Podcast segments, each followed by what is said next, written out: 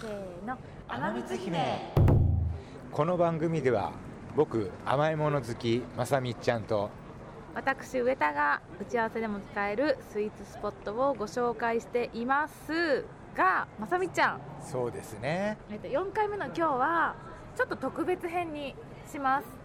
っていうのもですね先月10月に新しいスイーツスポットが三軒茶屋にできてそのお店というのがなんとソフトクリームのお店だったんですね。たそれでちょっと私はちょっと三軒茶屋なんですけど行きませんか？とまさみちゃんにご相談し今回三茶のお店にやってきました。お店の名前はニナオ屋ニナオヤですね。白い壁に紺ののれんがあってその周りに植物があってこうなんか日本の古風な雰囲気がありますよね。和はまあ和ですよね本当。はい。でもともとは台湾の南ですね。台南にあるソフトクリームのお店なんですけどすごく人気があってそれが世界進出第1号としてこの東京の三茶にやってきました。三茶ねおしゃれでね本当に。その三茶の商店街に突如現れるおしゃれなお店がこのソフトクリーム屋さんニナオ屋です。ニナオヤね。はい。あれですね。席はあの室内に二席？2席ありましたね。で外に5席ぐらいですかね。ちょっとこう東屋な雰囲気でお茶屋さんみたいな雰囲気なんですけれどもそのソフトクリームがなんと毎週変わるそうなんです。行ってましたね。はい台湾は毎日変わるんですけどここのお店は毎週変わるそうで。そうかそうか。無類の小豆好きのソフトクリーム好きのまさみっちゃんとしてはこのダブルのものがこう組み合わさっちゃってるからもう最強なお店ですねここは、今週はねう小豆のソフトクリームとほうじ茶のソフトクリームでなんともうほうじ茶は売り切れということで。ん、なってましたね。ね今日は小豆のソフトクリームを食べていきたいと思います。ですね。楽しみです。はい。ニナオヤ小豆ソフトクリーム来ました。来ましたね。結構長いですよね。長い。ソフトクリームいただきましょうか。いただきましょう、はい。せーのいただきます。いただきます。うん。美味しい。うんうん。豆感ある。美味しい。こうなんかね、うん。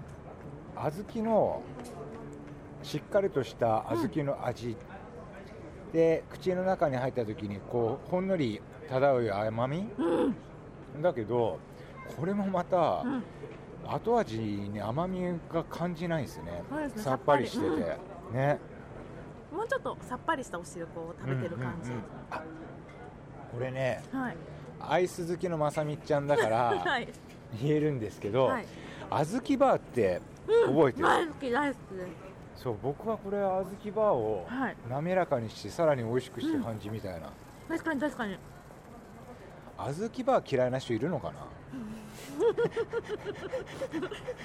でもえ？まさみちゃんあれですもんね。小学校ちっちゃい頃からおばあちゃんの作った小豆食べたんですもんね。そうそうあの当時おばあちゃんが作った小豆は、ん、こうお普通のこうよくどれくらいのサイズって言うんだろうあの鍋。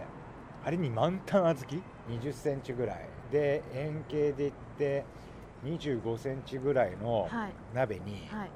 思いっきり小豆がいっぱい詰まるぐらいの小豆をよくうちのおばあちゃん作ってくれたんですよ。家族のために。はい。でそれの大半は僕が食べてた。それは太るわね結構な量ですよね。お砂糖もだっていっぱい使いっいますよね。ぱい使ってた。もうあの時のあの小豆の味はいまだに忘れられなくてね、うんうん。だからそれぐらい小豆が大好きなんですよ。どちらかというと女性の人に人気あるんじゃないかな。いやこれ女性絶対大好きです、さっきもねうん。あの常連の方来てらっしゃいましたもんね。ご年配の女性がねはい。毎日来てるって言ってましたね。だって先月オープンしたんでまだ1ヶ月経ってないんですよ。それもすごいですね。17回来てるって言ってました。ねえ。でもそれがわかるなこれなんか。そうですね。毎日食べても、なんか飽きない味ですね、よかった近くになくて そのまさみちゃんは昔そのたくさん小豆を食べていたわけですけれどもこう少年時代のスタイルとか若い時のスタイルはどんな感じだったんですか？僕小学校の時は小学6年生の時で145センチの57キロ。うーん。割とコロッとした可愛いまあ、肥満児ですよ あのおっぱいも出てるしお腹も出てるし小学生なのに。大人になってどうだったんですか？大人ですか？大人になっても太ってましたよ。えっ、ー、とねマックスで100キロは超えてたんじゃないのかな。身長は？175センチ。いやデブですよね。完全な。100キロですよだって。どんな食生活だったんですか？食生活は、はい。僕の朝の食生活っていうか、まあ、スタートはねマクドナルドからスタートです。朝マック。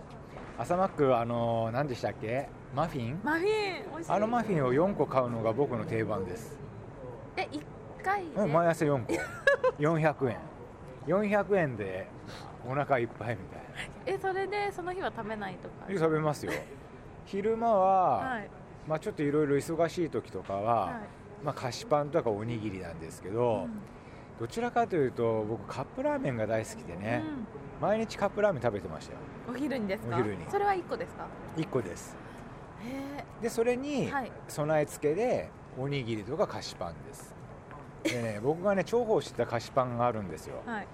まあ、丸々パンっていうところのはい。メンチカツパンっていうのがあるんですね。はい。それは中に丸ごとメンチカツが入っているパンです。これめっちゃ美味しい、まあ、最近食べてないからわからないけど、はい3個は食べてましたね。三個？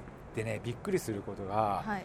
前はそんなところ見なかったんですけど今はね、はい。後ろの成分表中のカロリー表示あありまるじゃないですねはい。あれ見たらね1個700キロカロリー。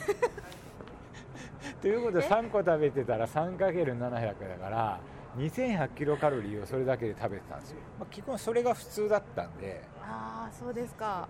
僕の中の普通がそれだったから、はい別に誰に何を言われてもそれが普通だったんですよ。うん。それはおいくつぐらいまでですか？36歳ぐらいまで。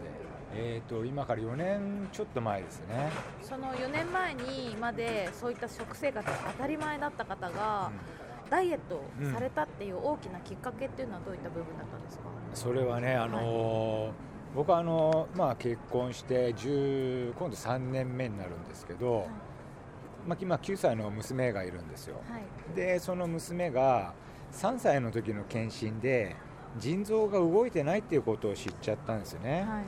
で彼女今後のために何をしたらいいのかって言った時に先生に言われたのが透析か移植のどっちかだって。うん。で僕たち夫婦が選んだのは移植。はいもちろん移植ってなるとドナーが必要でしょ、はい。でそのドナーにまずなるために僕が手を挙げたんですよ。父親である僕が、はい。で1週間検査をしてどんな結果だったかって言ったら拒否されちゃったんですはい。お父さんの腎臓は娘さんにはリスクがありすぎるからっていうので拒否をされちゃったんです。それで妻がドナーになってはい。5年前に移植がし成功した。はいでその時に先生にもう一つ言われたことがあったのははい。僕自体はち、ね、まずドナーになれなかったことで父親としての責務を果たせなかったことに対してすごいショックだった。うん。それともう一つが先生に言われたのが移植成功してもはい。20年後にダメになっちゃう確率が8割だっていうふうに言われちゃったんですよ。そうするとどういうことかっていうとまた移植が必要だって、はい。そね。その時また移植をする時にドナーを見つけるって言った時にうん。一番はお父さんあなたですよって。はい。だからそれまでに体を整えておいてくださいねって。その2つのきっかけをもとに体を本気で変えようって思って今の体にしたんですようね、ダイエットももちろんダイエットもそうなんだけどそのダイエットをしてる時にまあいろいろな気づきがあってね。はい。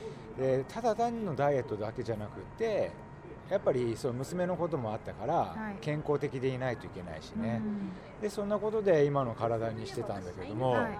それをもとに自分の体が変わったら周りの人から反響があっちゃった。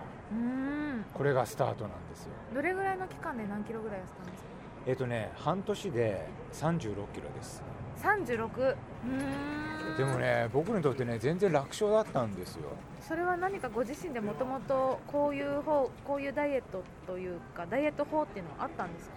一応独学でいろいろ本とかを見ながら何がいいのかっていうのことをもとにやったのはあるんだけれどもどんな方法かって言っても別に大した方法はないんですよね僕がやったのは。うーん。それが今のその褒めるダイエットですとか管理をしていくっていうところにつながっていくえー、と僕がやったことは実際今の提案することに対してはちょっとつながらないんですよ。それは何でかって言ったら自分の提案したことっていうものが多くの人たちにとってえー通用しないということが分かったから多くの人たちに対してどういうやり方をしたらみんな結果が変わるのかっていうふうなことをね、あのー考えて今のやり方を編み出しちゃったわけなんですよ。あじゃあもともとご自身がやられてたダイエットと今のその教会で伝えているものは別物？そうです。それでより多くの方が結果が出るようなものをこうブラッシュアップしていってそうです。それが2年間で200人の方が結果を出して平均何キロぐらい皆さん痩せられてるんですか？平均マイナス5キロ？でも多い人で、えー、とマイナス25キロ女性の方で、そしたらきっと皆さん喜びの声といいますかあの嬉しい声っていうのも届いているでしょうね。やっぱりいっぱいいただいてて一つだけ僕はやっぱすごい嬉しいのは、はい。もうもちろんねご本人が変わるのが一番嬉しいことなんだけど、うん本人だけじゃなくて、はい。家族全員が変わるって声をねいっぱいいただくんですよ。これね何かっていうと、はい。今まで僕伝えてた人って結構主婦の方女性の方が多かったんです、でやはり主婦の人ってご自身で料理作るじゃないですか、はい。その料理が変わるんですよ。うん。そうすると家族も変わっちゃうんですよね。だから旦那さんが変わったとか、お子さんのちょっとしたいろいろな体の悩みが改善したとか、そういう声を聞くから、うん。僕は本当にお伝えをしててよかったなって思ってるんですよね。ん。なんかこの自分も周りもハッピーにする食事管理ダイエットっていうのが新しいなというふうに思ってたくさんの人にがしたらいいなというふうに思ってるんですけどもこういったセミナーをまさみちゃんは定期的にやっていてうん次回、はい。そのセミナーに潜入してはい。少しレポートさせていただければと思いますのでぜひぜひ来てくださいよ。はい楽しみにしております、はい。はい、ではまた次回。バイバイ